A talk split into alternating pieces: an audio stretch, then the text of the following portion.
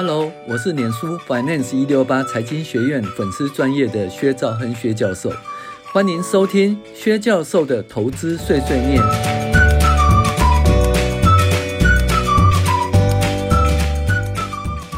各位网友大家好，我是薛兆亨薛教授。那我们来介绍财报藏宝图第4招，每股营收、营业利益及每股盈余分析。那上一次介绍了每股营收以后，我们现在来介绍每股的盈余跟营业利益。那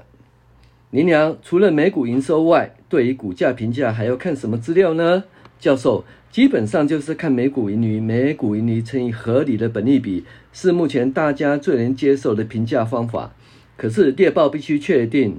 被分析公司的每股盈余在未来会持续发生，就好像说本益比是10倍，那每股盈余2块钱，所以合理的股价呢是10乘以2块钱呢，就等于20块。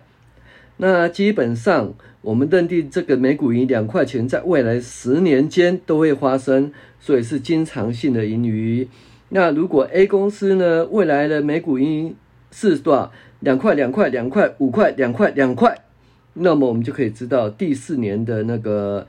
每股盈余5块钱中呢，其实只有经常性的盈余2块钱，另外3块钱是一个非经常性的盈余哈。那这个东西就是因为基本上就这么讲啦，如果每股盈余20倍的话，那目前那如果本益比20倍，那每股盈余是2块钱，你就想说那就是未来的20年每年都可以赚2块钱啦。那这样的话本益比20倍那就40块嘛那如果说本益比是10倍呢，然后每股盈余是2块钱，你就讲说那每年都赚2块钱，那未来10年每年都赚2块钱，所以是20块可是你这里又知道未来的10年每年都会赚2块钱，所以这是一个经常性的盈余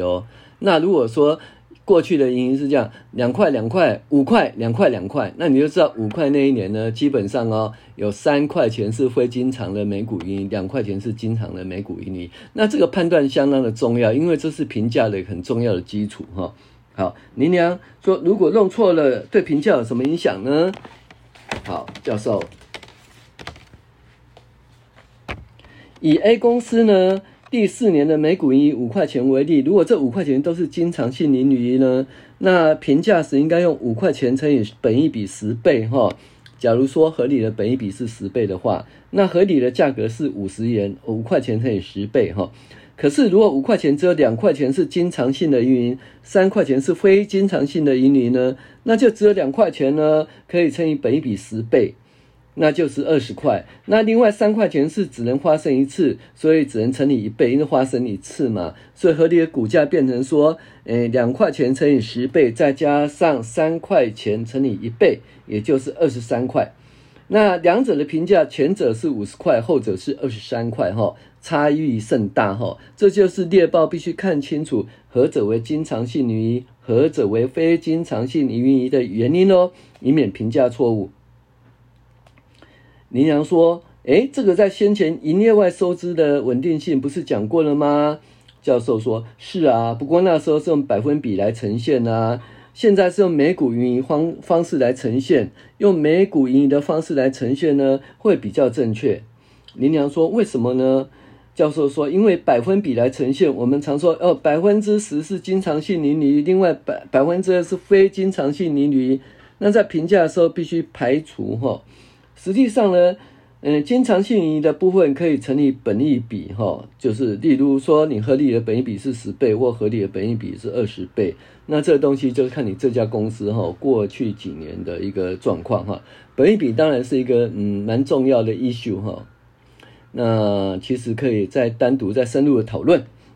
那非经常盈余的部分呢不可以乘以本益比只能乘以1倍，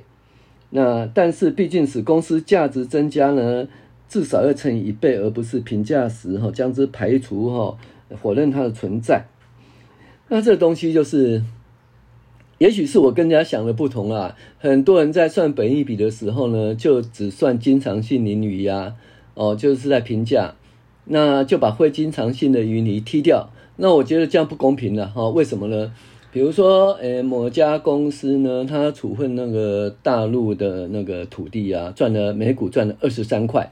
那经常性的盈利是2块钱。那如果说它合理的本益比呢是20倍的话，那就2块钱乘以20倍。那你那23块就不理它，是不是？不要开玩笑吧，23块是赚钱的。所以我认为说是本益比是2块钱乘以20倍是40块，再加23块。那23块只能乘以1哦，不能够乘以20倍哦。所以呢，这个部分大家注意哦。也就是说你在算本益比的时候，你看本益比到底合理不合理呢？你必须要把非经常的部分给踢掉。那意思就是说，比如说现在股价是50块，然后呢，非经常的部分每股盈利是23块，那经常每股盈利是2块钱，那怎么办呢？50块减去23块，对不对？剩下多少？27块。那每股盈利是2块钱，所以27块除以2块钱呢，那就是多少？ 13.5 倍啊。所以它本益比是 13.5 倍。那就用这种方法来计算合理的本益比齁。那如果说做57块，那23块2块钱不是25块吗？57块除以25块，本益比不是2倍吗？那太便宜了，不是这样算的齁。所以这是我对经常性跟非经常性每股盈利的算法啦齁。然后呢，那在这个判断经常性盈余及非经常性盈余的时候，可以找到便宜的投资标的，例如当年剩余公司停止它的每合金组合的那个经营而认列一笔损失，也就是或者灿坤停止大陆的山西事业而认列一笔投资损失，这些损失都是非经常性的还是经常性的呢？林良说这个属于以后不会再发生的，所以是非经常性的损失哦。那就好像 B 公司每股盈是3块3块负2块1块3块，那以第三年来说它是负2块，对不对？它的经常性盈利是3块钱，非经常性是损失5块钱，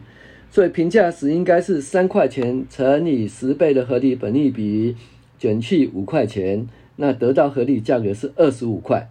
那如果原来股价是30块，结果第三年呢，因为大幅赔本呢，那股价跌到10块钱呢，那你就知道是便宜，因为合理的股价是25块